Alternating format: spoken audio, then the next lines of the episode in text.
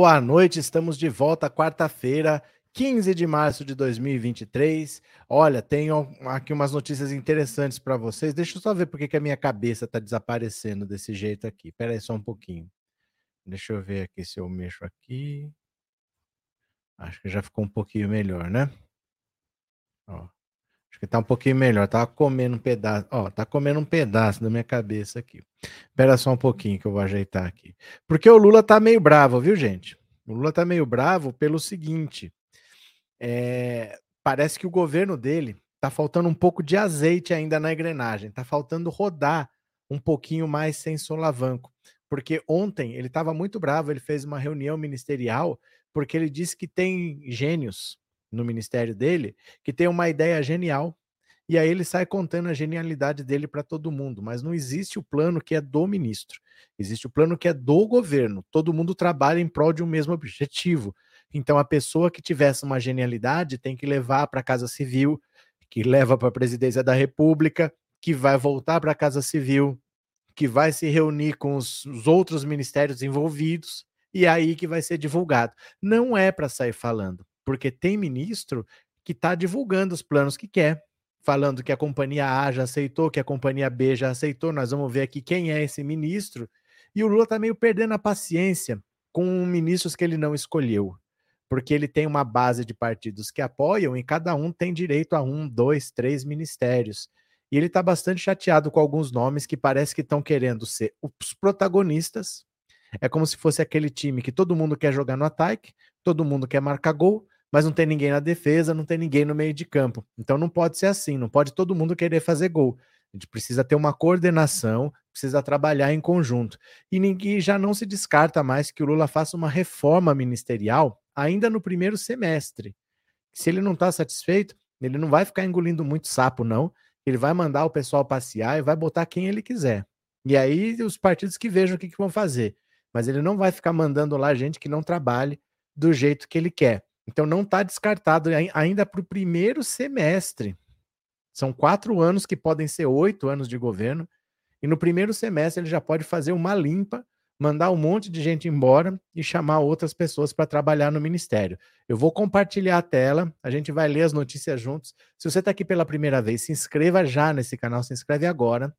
Se você já é inscrito, mande um super chat, super sticker, torne-se membro, tá? De novo, mande o um super, super chat, mande o um super sticker torne-se membro desse canal para fortalecer o trabalho, beleza? Eu vou compartilhar aqui, ó. Bora, venham comigo, vamos ler as notícias. Olha, venham para cá.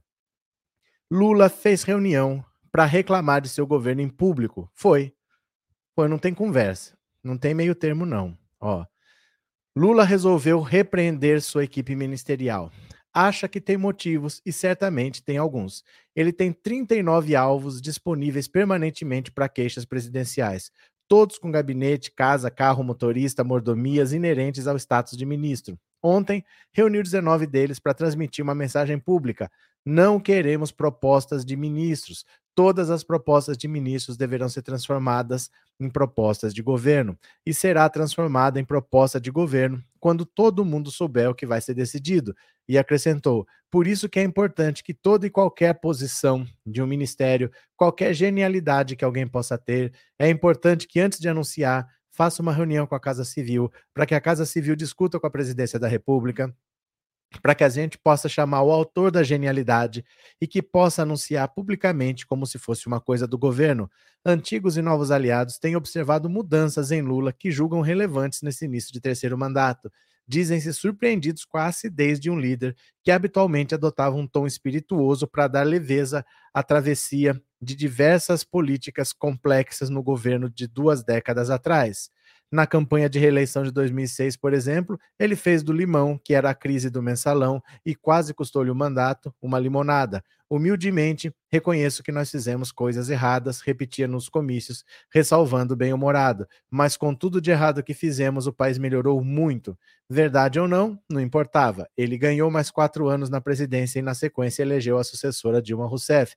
Lula mudou, dizem assessores, líderes parlamentares e ministros. Especulam sobre o azedume nas críticas contínuas ao próprio governo, dos ministérios ao Banco Central. Identificam na origem da mudança o impacto dos 580 dias de prisão. É possível. Certo mesmo é que as sucessivas queixas públicas sobre o governo revelam descoordenação e falta de controle no, no centro do comando, ou seja, dele. É impossível, naturalmente, que Lula conduza seu governo com base na premissa da vida de Homer J. Simpson, lendária criatura do, caricatura, do caricaturista americano Matt Groening. Já estava assim quando eu cheguei. Por isso, no Congresso já se considera provável que avance uma reforma ministerial ainda neste semestre. Olha, sem dúvida, a prisão mudou Lula. Todo mundo que convive com ele, pessoas históricas do PT, pessoas próximas, dizem que ele saiu muito diferente. Porque ele tentou fazer um governo que conciliasse e que agradasse a todo mundo. Então, nos governos do Lula, todo mundo ganhou. O Brasil cresceu, passou de 15ª economia do mundo para sexta economia do mundo, todo mundo enriqueceu, o pobre estava andando de avião, o pobre estava fazendo churrasco, o pobre estava construindo casa, comprando carro, os ricos também ganharam, os empresários ficaram bilionários, todo mundo ganhou no governo dele. Mas isso não impediu que esses beneficiados quisessem vê-lo na cadeia. O pessoal que mais ganhou dinheiro no governo Lula chama o Lula de ladrão, de nove dedos, de maior bandido, maior esquema de corrupção da história. Então o Lula, depois de 580 dias, para pensar e refletir, ele saiu com outra mentalidade, do tipo: eu não tenho que agradar certas pessoas, porque há pessoas que nunca vão gostar de mim. Não importa o que eu faça por elas, não importa o quanto a vida delas melhore. Eles vão continuar me detestando, vão querer que eu morra na prisão. Então eu vou fazer o que eu quiser, vou governar para quem eu tenho que governar, vou comprar as brigas que eu tenho que comprar e dane-se. Quem não gostar, que não goste. O Lula está muito diferente, sim. Ele não vai engolir tanto sapo quanto antes. Ele está menos conciliador e mais centralizador dessa vez e está governando com o povo. Tem que comprar briga com o Banco Central? Compra briga com o Banco Central. Tem que comprar briga com a Petrobras? Compra briga com a Petrobras. Tem que comprar briga com o mercado? Compra briga com o mercado. Ele não está nem aí. 98% do mercado, se é uma pesquisa agora, acha que o Lula está indo na direção errada. Dane-se. Dane-se. O que, que eles querem que o Lula faça? Que, que eles querem? Que faça o que só é bom para o mercado? Lula não vai fazer, ele não está nem aí. Está nem aí para a opinião deles. E ele não está satisfeito com o ministério, ele está falando publicamente, e nós vamos ver agora quem é, quem é esse ministro da genialidade. É, Eulália, obrigado pelo super sticker e obrigado por ser membro, viu? Acho que eu não perdi mais nenhum. Venham ver aqui, ó, venham para cá agora. Vamos continuar. Quem é o ministro autor da genialidade que irritou Lula? Olha só. A bronca que o presidente Lula deu durante uma reunião com mais da metade de seu ministério na, quarta, na manhã dessa terça-feira teve como principal alvo o ministro de Portos e Aeroportos, Márcio França, que nesta semana anunciou o programa Voa Brasil para oferecer passagens aéreas subsidiadas a 200 reais para uma faixa da população. No seu pronunciamento, o petista não citou nenhum exemplo específico, mas determinou que seus ministros não anunciem publicamente qualquer política pública que não tenha sido acordada previamente com a Casa Civil e disse que durante a entrevista, longe das câmaras, iria citar alguns casos que já aconteceram e que não podem se repetir. França não participou do encontro voltado à área social do governo. Abusando da ironia, Lula justificou que toda e qualquer posição, qualquer genialidade que alguém possa ter, é importante que, que antes de anunciar, faça uma reunião com a Casa Civil para que a Casa Civil discuta com a Presidência da República, para que a gente possa chamar o autor da genialidade, eu não acredito nisso, e a gente possa anunciar publicamente como se fosse uma coisa do governo, que estejam de acordo com os outros ministérios, a fazenda, o planejamento, porque assim é que a gente cria as condições motivadoras de todo mundo concordar com a política que foi anunciada. Então é muito importante para manter a unidade e a coesão do governo, e nós temos muita, muita coisa para anunciar coisa que nós já fizemos, coisa que nós vamos fazer nova, declarou o presidente. O pito também resvalou no ministro da Secretaria de Comunicação, Paulo Pimenta, que nesta segunda fez uma publicação em redes sociais sobre o Voa Brasil. O governo Lula está prestes a lançar o programa que pretende baratear o custo de passagens aéreas no Brasil. A medida terá o objetivo de atingir aposentados, funcionários públicos e estudantes que recebem até 6.800. O plano é que as companhias aéreas possam ocupar vagas ociosas dos voos com valores de 200 reais a passagem, escreveu o chefe da SECOM, que participa da reunião. O radar apurou que o anúncio de França não foi coordenado com o Ministério do Turismo, que previa ter mais detalhes sobre o, a proposta ao longo dessa semana. Uma das principais bandeiras de Lula na área era a retomada das viagens de avião entre a população de menos renda. A ministra do Turismo, Daniela Carneiro, já participou de reuniões com as empresas aéreas e com a Petrobras no sentido de buscar uma solução para o preço das passagens, que subiram muito nos últimos anos na esteira da alta dos combustíveis. Então, a principal crítica dele é em relação ao Márcio França. O Márcio França criou um, um programa que se chama Voa Brasil e que vai ver assim, por exemplo, as empresas estão voando com quanto de ocupação? Ah, 80%, 20% vai vazio. Tá bom, vende como você quiser, então, esses 80%, faz o seu preço, não tem problema. E esses 20, vamos encher. Vamos vender a 200 reais para encher. Então, se a pessoa precisar ir, ela só tem 200 reais, pode ser que tenha voo, a gente não sabe. Pode ser que tenha vaga sobrando. Vai ser vendida por 200 reais para acrescentar nesse voo. Esse é o programa. Só que foi feito da cabeça dele, dentro do ministério dele lá, o Ministério de Portos e Aeroportos. Você tem que falar com a Casa Civil. A Casa Civil fica no meio do caminho. Tá a Presidência da República e os ministérios. A Casa, das, a Casa Civil é a ponte. Então você fala com a Casa Civil, que fala com a Presidência da República. A Presidência da República deu ok, a Casa Civil junta os ministérios envolvidos. Nesse caso, portos e aeroportos vai ser Ministério do Turismo, vai ser o Ministério da Economia, pode ter que ser que tenha que chamar a Petrobras. Então aí a Casa Civil reúne todos os ministérios envolvidos e coordena como vai acontecer. Mas não, o Márcio França, o Márcio França criou esse programa e saiu lançando. E o Paulo Pimenta foi lá no site, no, no Twitter da Secom Oficial e já saiu divulgando como se tivesse tudo aprovado. E o Lula jamais vai aprovar o negócio que foi feito sem autorização dele. Vai ter que passar por ele sim. Tá entendendo o que está acontecendo? Por isso que o Lula tá chateado e por isso que ele pode começar a trocar ministros. Vamos ver aqui. Deixa eu ver o que vocês estão falando. Bruno Capitão, bolsonaristas, comentem sobre essas joias. Cadê? É, Bela Flor, boa noite a todos. Boa noite, Bela Flor, bem-vinda. Mouta, Lula está corretíssimo em seu plano de governo. A elite é que precisa se adequar aos novos tempos. Cadê? É, Lúcia, complicada a ingratidão e a falsidade do ser humano. Como estar igual? Dói na alma a ingratidão. Concordo que ele faça o que ele quiser porque nos beneficia. Quem não gostar, saia, por favor, não fará falta. Denilson, Lula tá certo, o cara anuncia uma coisa, daí não tem como cumprir e a culpa é do governo. Parecia minha mãe comprando fiado no meu nome. Ou então a mãe que fala que na volta a gente compra, depois não compra, né? Cadê que mais? É, Gevanildo, presidente Lula já está fazendo história como nunca. Pronto, cadê? É, é Lívia, se eu fosse o Lula, trocava todos esses ministros pilantras.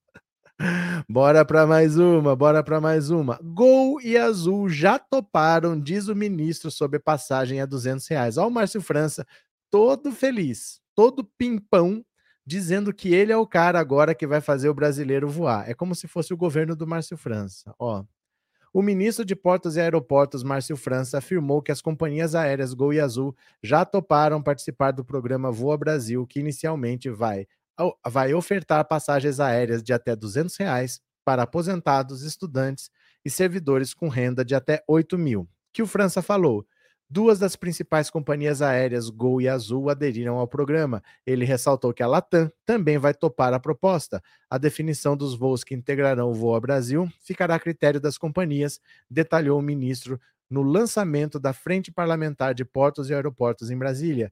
Empresas vão colocar em todos os voos e não haverá regulação por parte do governo. O governo federal não vai subsidiar as passagens mais baratas e o preço é das empresas. Elas estão formatando as ideias de como vão propor isso. Pelo menos duas já toparam e tenho certeza também que a Latam vai topar. A declaração de Márcio França foi dada após ele ser advertido pelo presidente Lula devido ao fato de ter antecipado o lançamento do Voa Brasil sem que o projeto estivesse de fato acertado internamente no governo. Durante a participação ontem no lançamento do da Frente Parlamentar de Portos e Aeroportos, Márcio França, ao ser questionado sobre a reprimenda de Lula, disse que o presidente nunca erra e reconheceu que houve falha de, ao antecipar a divulgação do projeto sem antes acertar os detalhes com a Casa Civil comandada por Rui Costa. Lula nunca erra, está sempre certo. É uma coisa de tanto impacto positivo que realmente seria bom que a Casa Civil tivesse participado mesmo. O ministro também se defendeu ao dizer que o projeto foi apresentado durante uma reunião ministerial e ponderou que, como houve a participação de dezenas de pessoas, seria difícil manter o programa em segredo. Ai, meu Deus.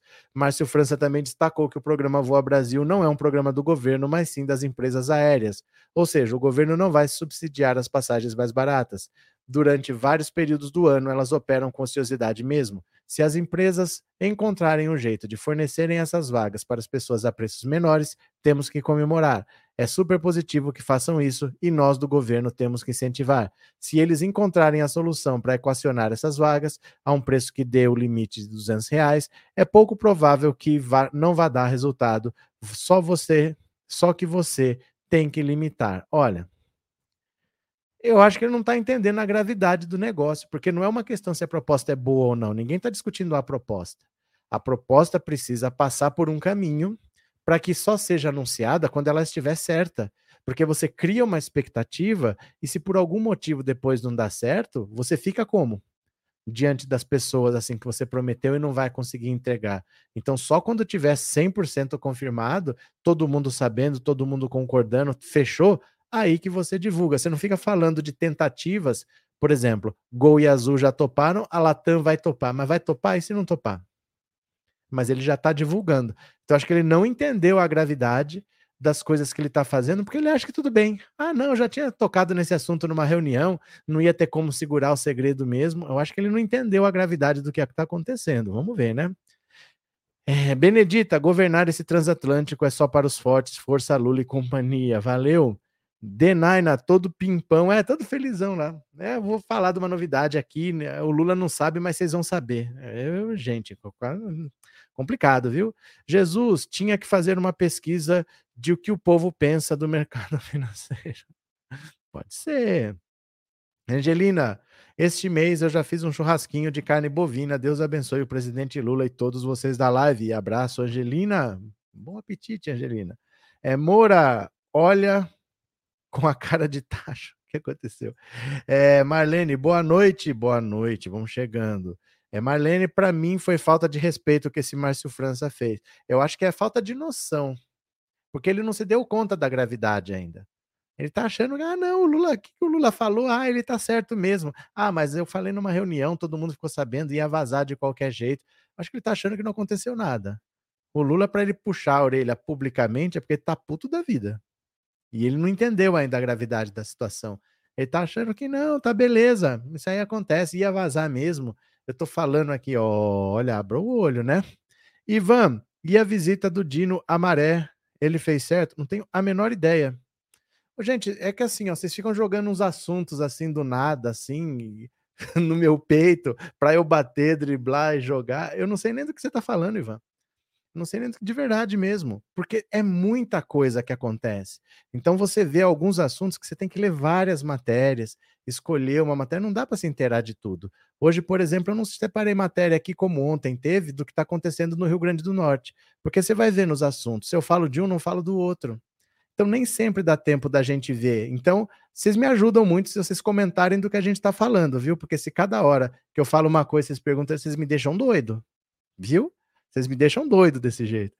Bora. Rosemary, eu falo que o programa é do ministro e não é do governo. Ele falou que o programa é do ministro e não é do governo. Mas não existe programa de ministro.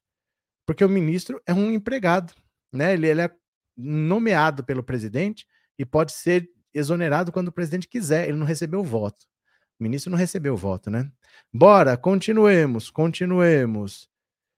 PT entra na briga de foice por vaga no STF contra contra Zanin, o homem esfinge. Olha só.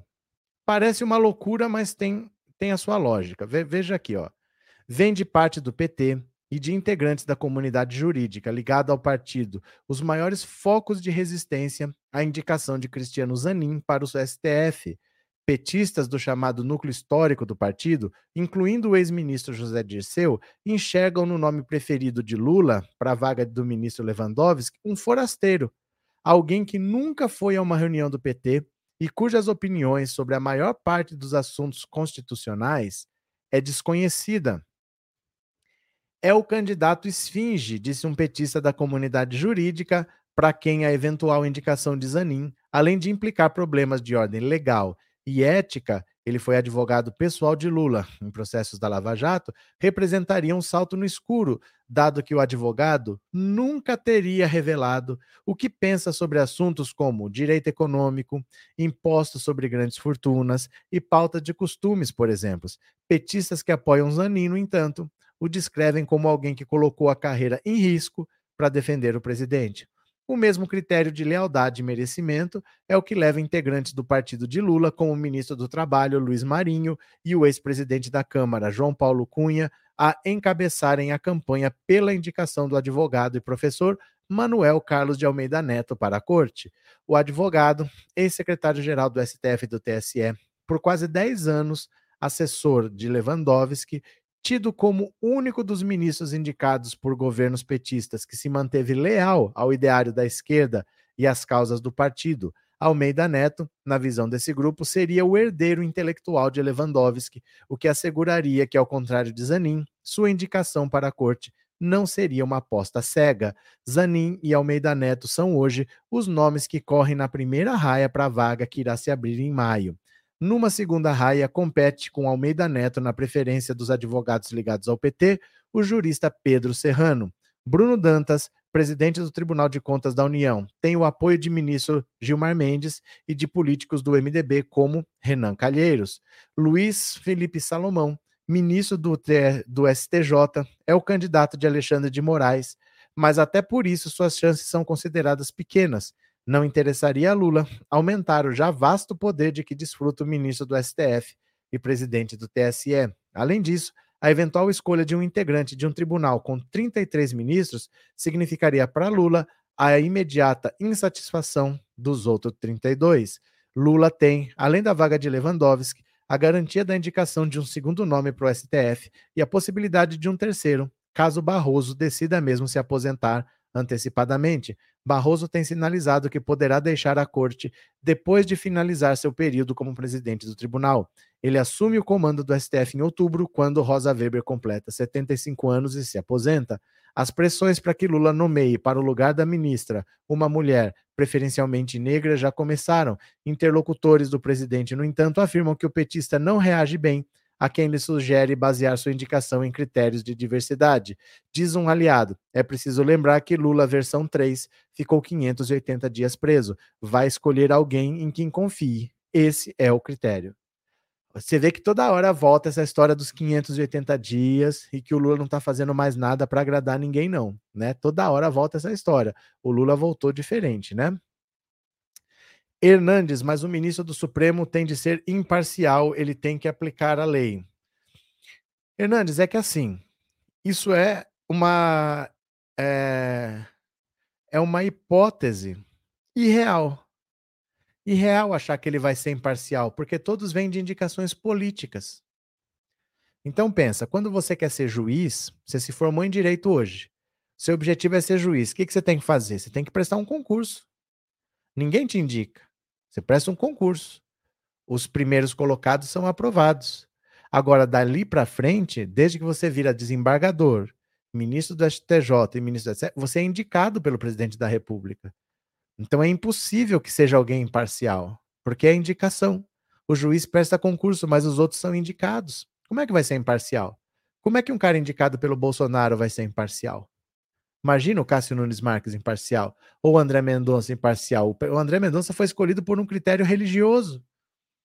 Ele era terrivelmente evangélico. Quer dizer, como é que você vai querer que as pessoas sejam imparciais se elas são indicadas? Né? Se eu for escolher alguém para vir para minha festa de aniversário, eu vou escolher alguém. Vai ser alguém que não seja meu amigo? É muito difícil você ter a liberdade de escolher e você não usar um critério pessoal. Então é inevitável por mais que eu entenda a lógica do que você está falando, mas não é assim que funciona na prática, porque a justiça ela parte de indicações políticas. É assim mesmo, né? Agora o Bolsonaro colocou dois homens dele lá dentro. E o Lula vai colocar pessoas aleatórias ou vai colocar alguém para tentar equilibrar a balança? Ele também vai ter os homens dele, os homens de confiança, porque daqui a pouco pode ter gente aliada com Cássio Nunes Marques com André Mendonça decidindo prender o petista de novo, né? Cadê que mais? TecBR, quando entra no STF, a pessoa muda, pois obrigam a mudar, tudo é político. Cadê? Neuza, Lula indica quem ele quiser e ele quer o doutor Zanin. Não, ele quer. A gente, todo mundo sabe. Renan, voltou voltou do jeito certo. Esses malandros do mercado querem ficar ricos às custas da fila do osso. Olha, cadê? Anne, Rosemary é complicado porque em política, por mais aliados que sejam, nunca se sabe de onde virá a pancada. Até na família que é sangue é assim, imagina na política. É verdade. Cadê? Lourival, o presidente Lula está ruim de ministro, com exceção do Alexandre Padilha, Marina, Rui Costa e Flávio Dino. Lourival, a gente tem que tomar cuidado. Porque a gente só vai entender quando a gente se coloca numa posição assim. Vamos aprender com quem sabe. A gente só melhora aprendendo com quem sabe. E não se colocando num pedestal, falando eu sei, e aquele cara que teve 60 milhões de votos, que já tá lá pela terceira vez, ele não sabe nada. Ih, esse cara tá ruim de ministro.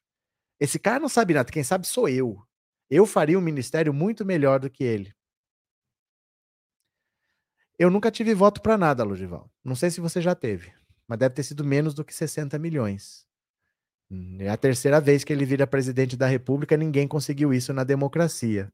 Então a gente aprende, a gente melhora quando a gente se coloca numa posição de aprender, porque tudo tem os seus motivos e os seus contextos.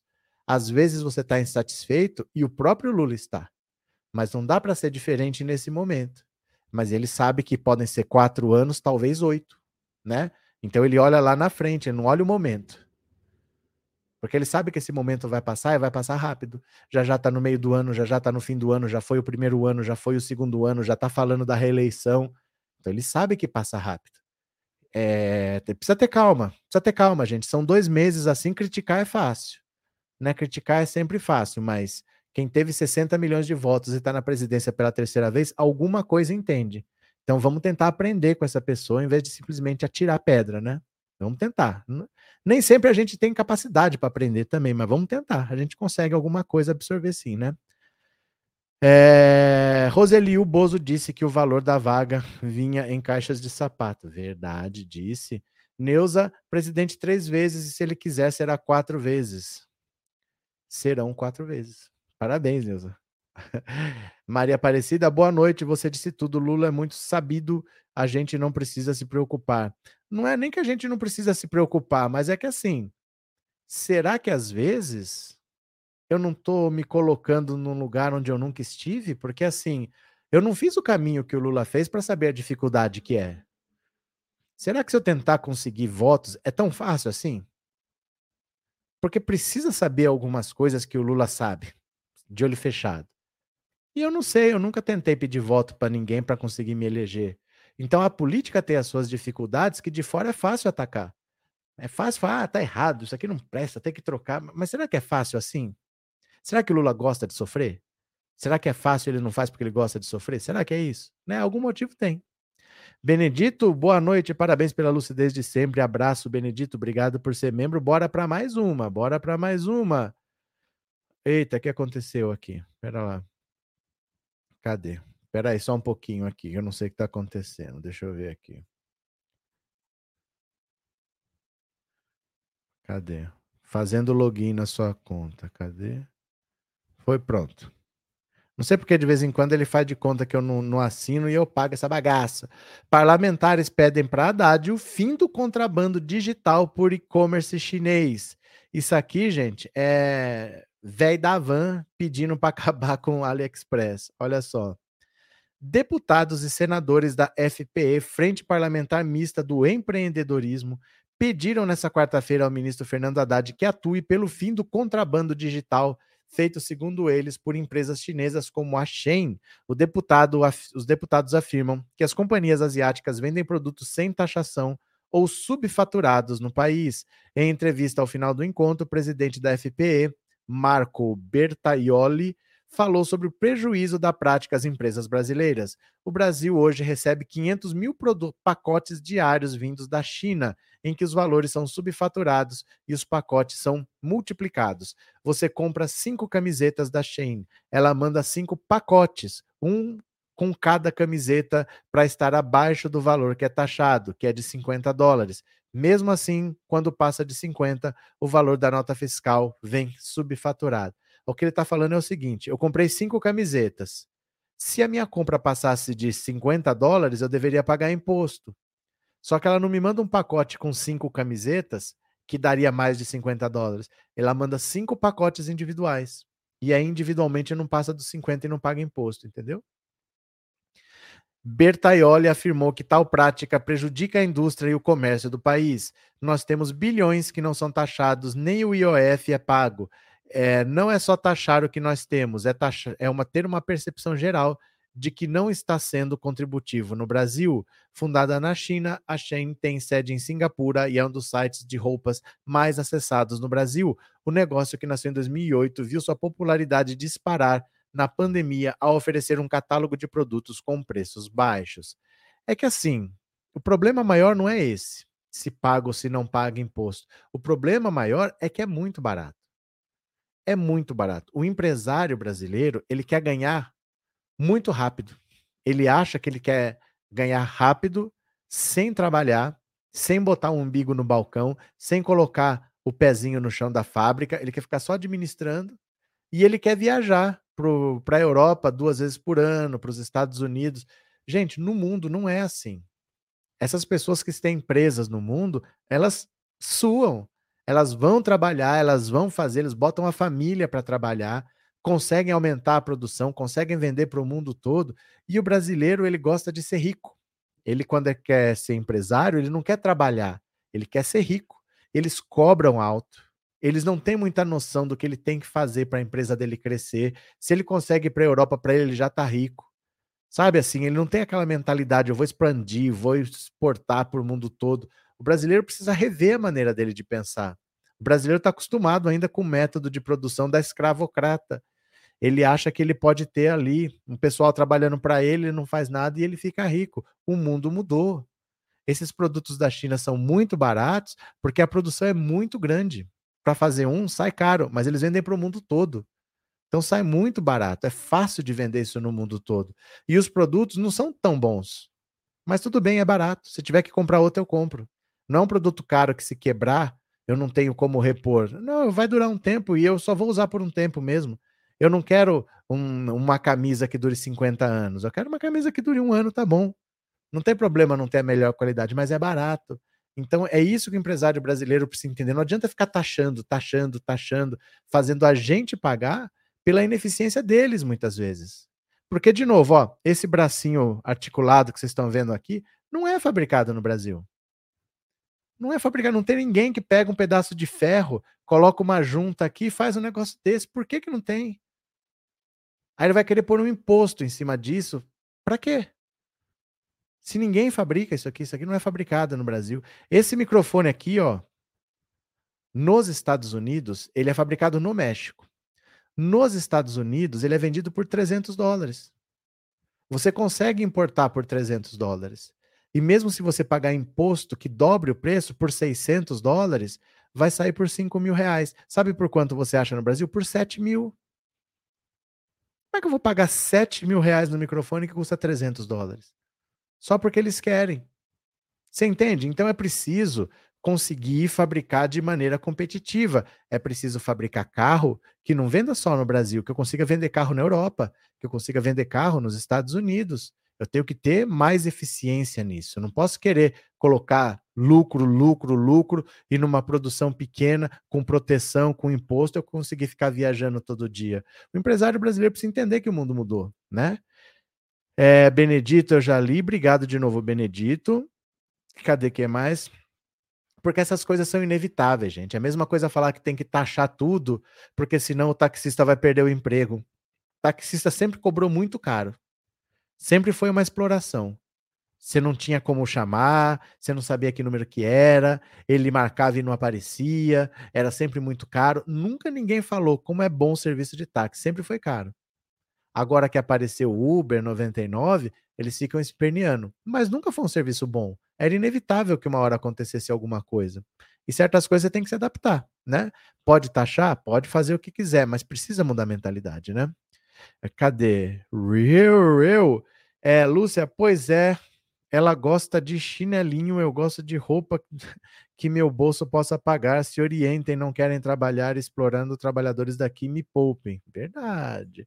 David, um colega começou a vender brigadeiro a dois reais um mês depois, com sucesso, passou a cobrar cinco, agora chora que não está vendendo nada. Gordo quer ganhar tudo de uma vez só. Olho gordo, né? Mas então, porque às vezes a pessoa quer ficar rica.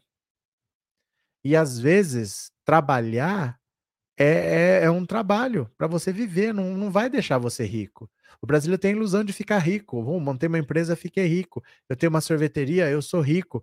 Cara, se você vender só na sua cidade, você não vai ser rico. Se você montar uma, uma empresa mesmo de laticínios, um frigorífico, exportar, você vai ser rico, mas uma sorveteria na sua cidade não vai te deixar rico.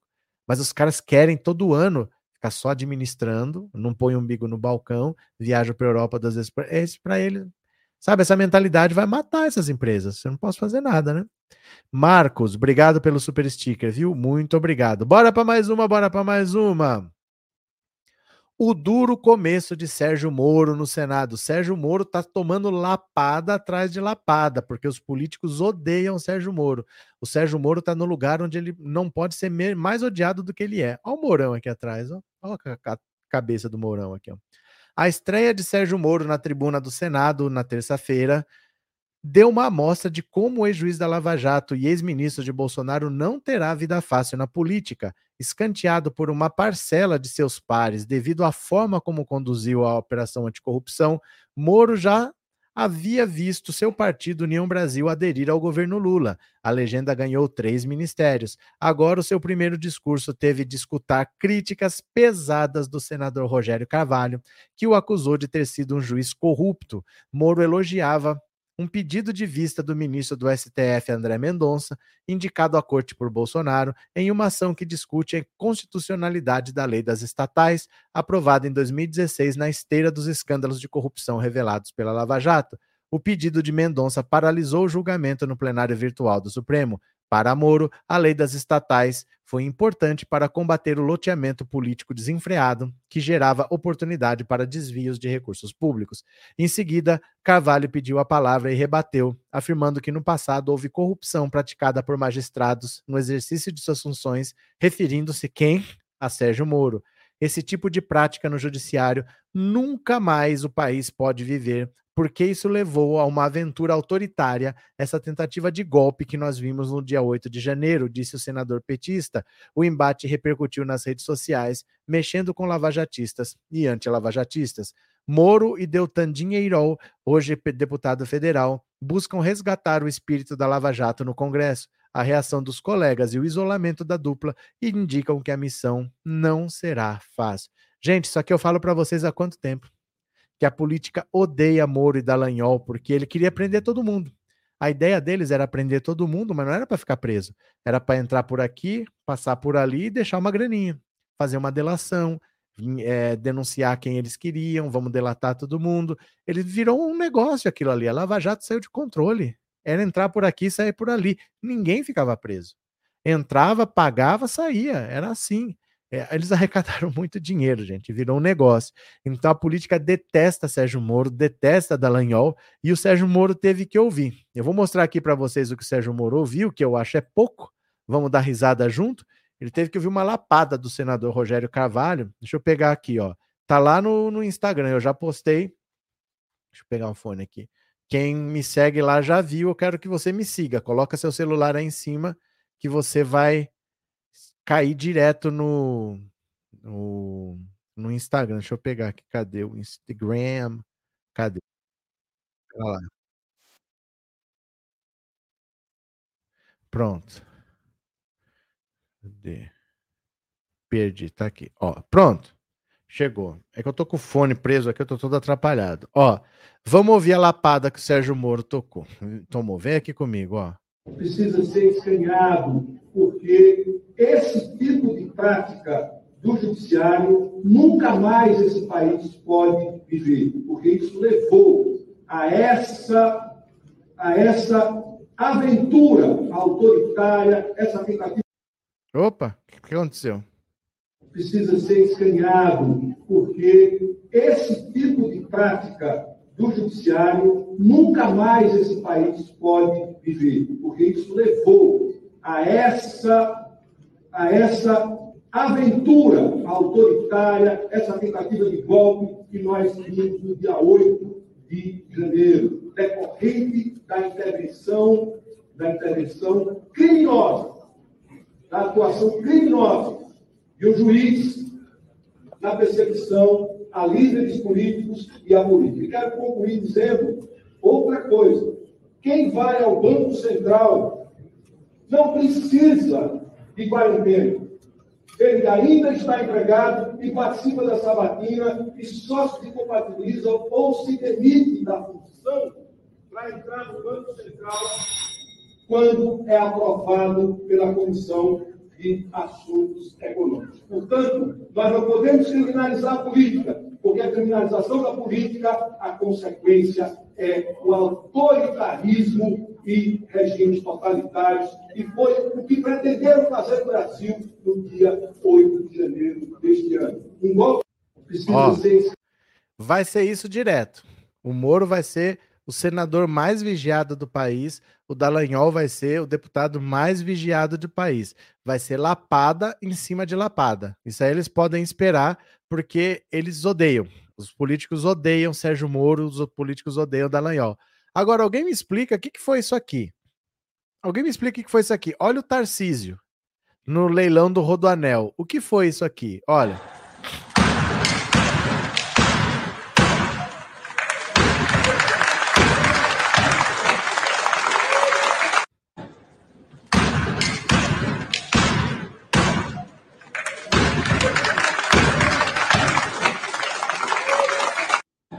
Alguém me explica.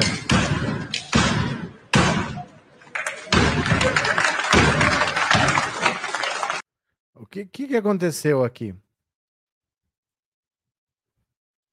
que, que é isso, gente? O que, que é isso? As pessoas perderam a noção de onde elas estão, de quem elas são, do que elas representam. O que, que tá virando isso aqui? Imagina se o Bolsonaro tá reeleito, que esse povo vai com cobertura para fazer o que quer. Olha que loucura!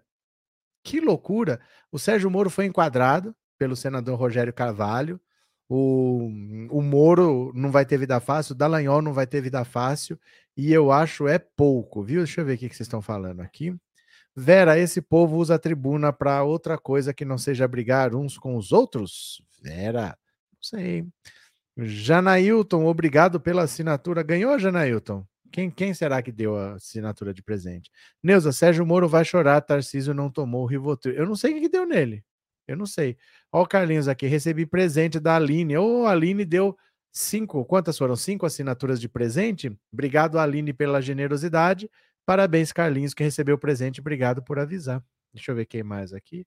É um ridículo igual ao chefe dele, Jair Bozo, disse Nilza.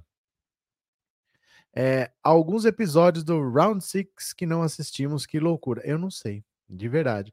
Seninha, Moro Dallagnol, Mourão, Salles, Damares, é Trovão. Não quero acreditar que esses M foram eleitos. Mas todo ano, é, toda eleição é assim. Toda eleição é assim. Não é surpresa, não.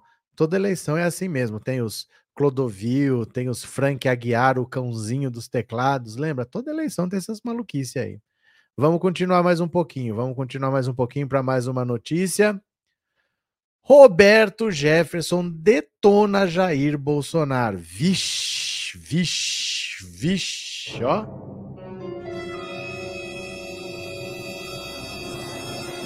Do presídio em Bangu 8, no Rio, Roberto Jefferson não tem poupado Jair Bolsonaro de pesadas críticas.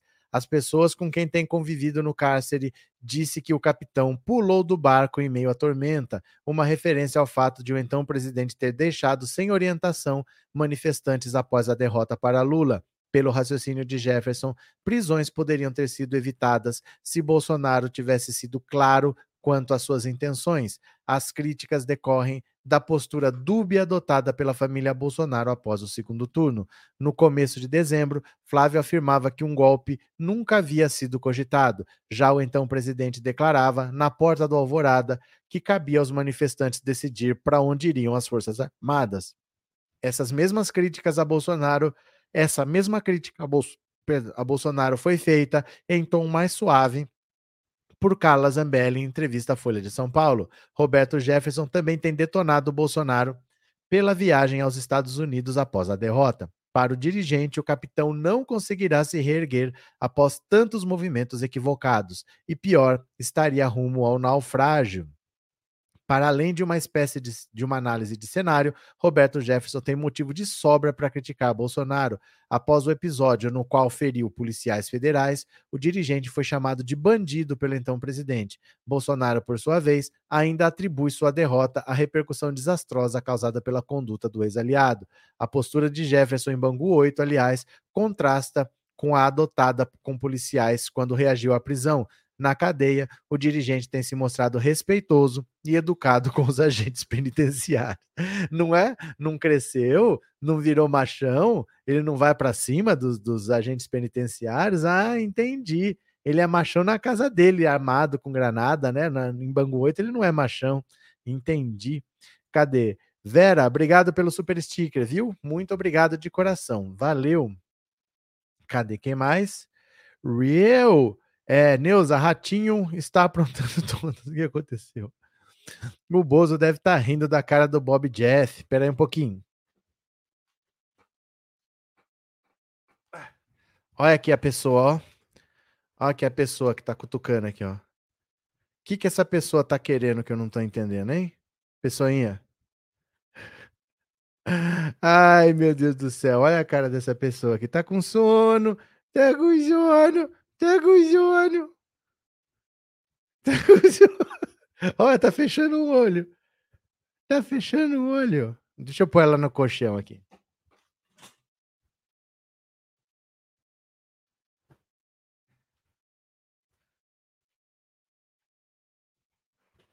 Ela tá meio agitada hoje. Não sei o que, que ela tem, mas ela tá caindo de sono.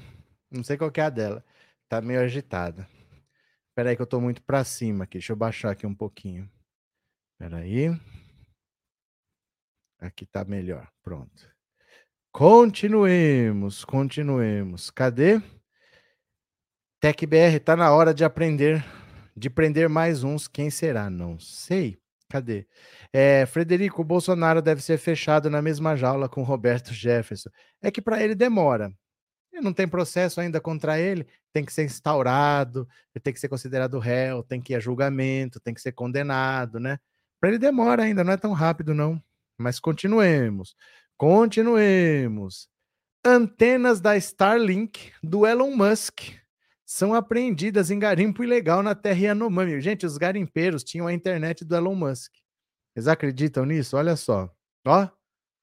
Ó. Olha. Olha o kit do Elon Musk. Agentes federais brasileiros a bordo de três helicópteros apreenderam duas antenas de internet da Starlink, armas e munições em um garimpo ilegal na terça-feira na floresta amazônica. A ação foi feita por agentes do Grupo Especial de Fiscalização do IBAMA e do Grupo de Resposta Rápida da Polícia Rodoviária Federal.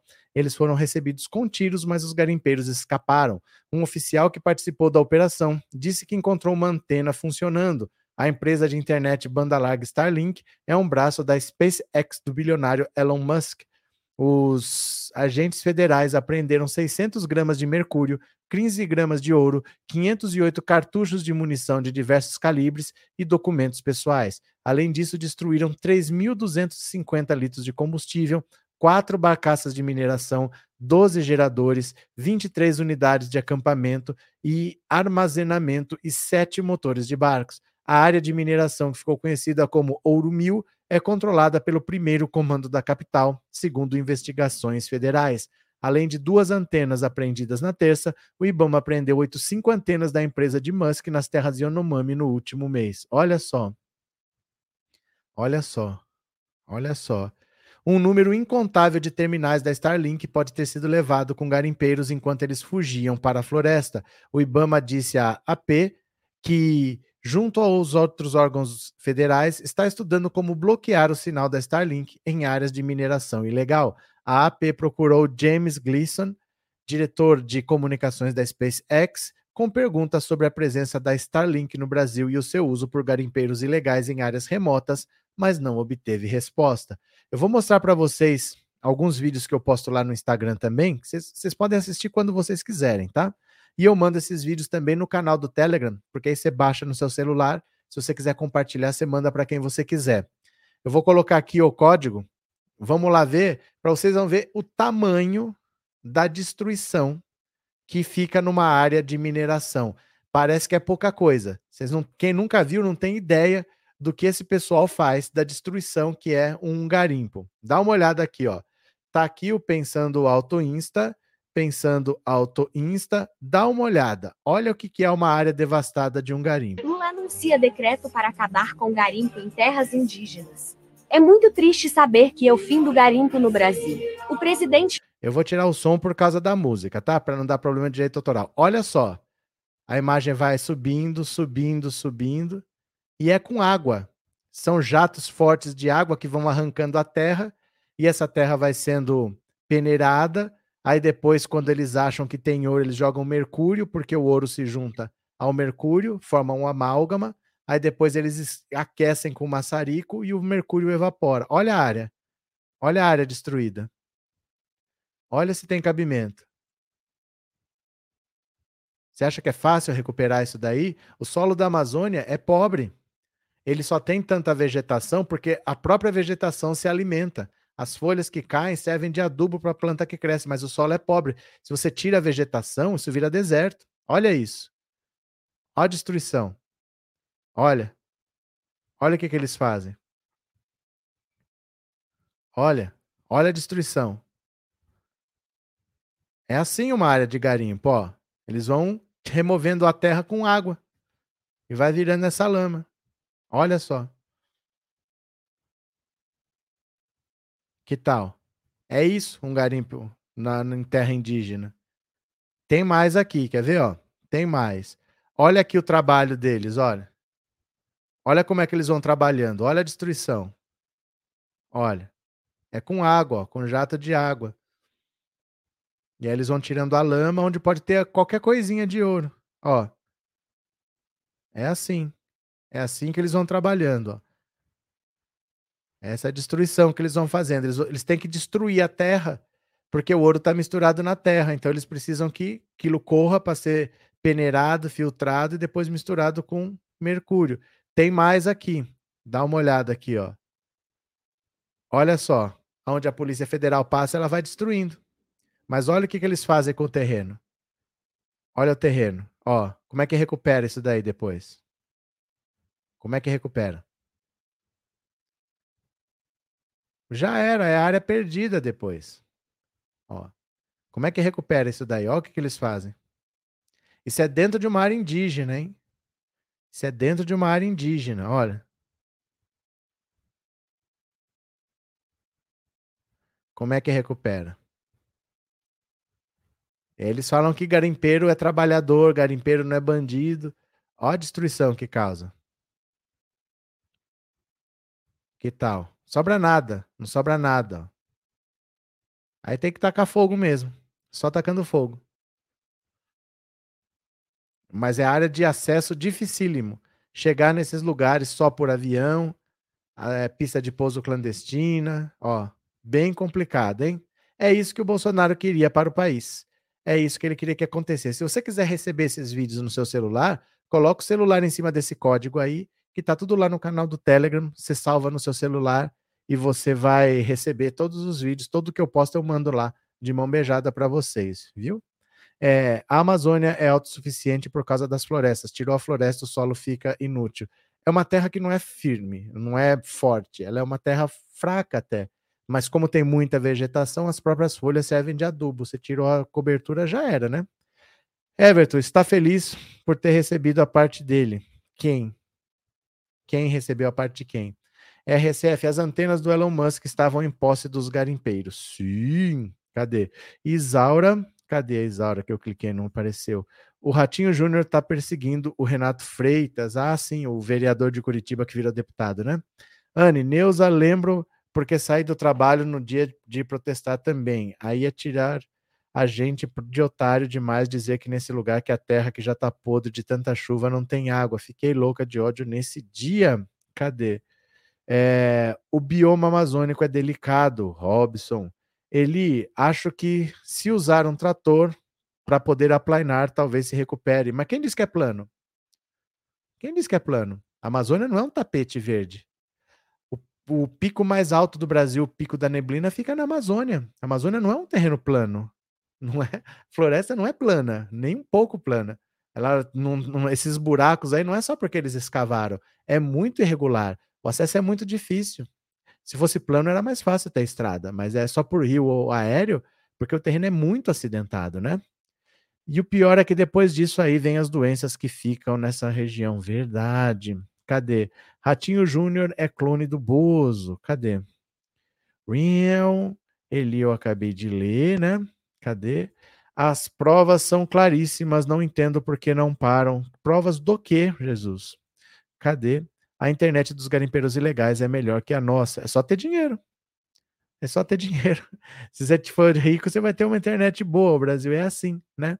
Deixa eu ver aqui, gente, quem colaborou com o canal no WhatsApp, no WhatsApp não, no Pix. Deixa eu ver quem colaborou com o canal no Pix. Deixa eu pôr aqui rapidinho e vamos fazer o resumo do dia, tá? Bora.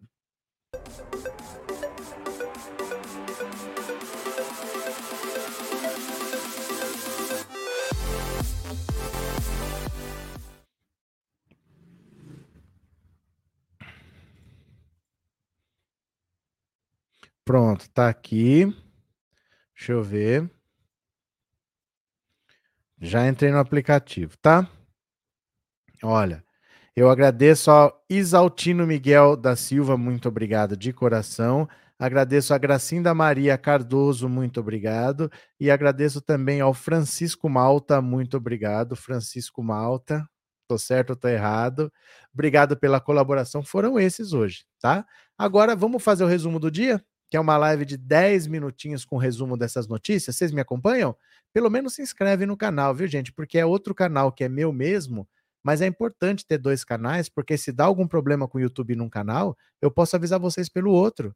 Porque se dá problema nesse canal e você só segue esse, eu não tenho como te avisar. Mas segue lá no outro.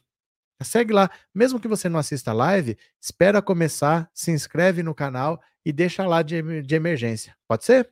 Vamos lá?